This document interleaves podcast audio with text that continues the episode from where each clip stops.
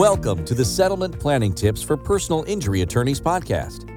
This podcast helps personal injury attorneys and their staff members navigate the unique legal and financial issues that arise near the settlement of a personal injury case.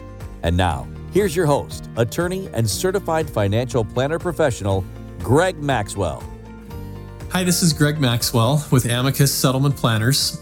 And today I want to talk a little bit about the process to defer contingent legal fees using both a structured settlement annuity as the funding vehicle and the process to defer fees using a deferred compensation plan as the funding vehicle. So, in a structured settlement annuity situation, at the time of settlement, you're going to come up with the structured annuity for your fees. So, you're going to design at the time of settlement how much you want to defer and when those payments are going to be paid to you in the future. And so that's essentially the same process that your clients go through when they're setting up a structured settlement annuity. So at the time of settlement, you, you determine how much you're going to set aside or how much you're going to defer of your fee, and you come up with the payment schedule for when it's going to pay you back in the future.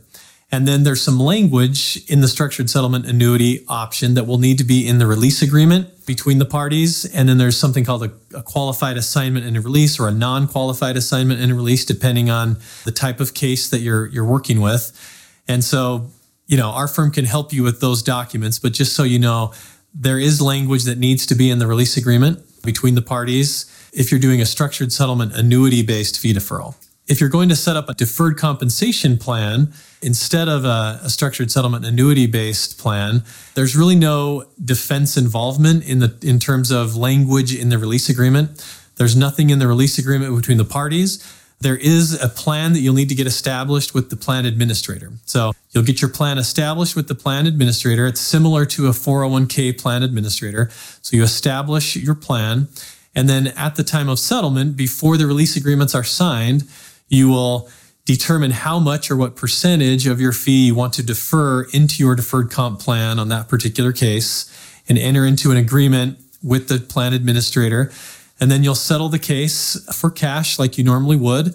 And then the defendant can either fund your deferred comp plan directly, or if it passes briefly through your IOLTA account and then onto the plan administrator, that's okay too.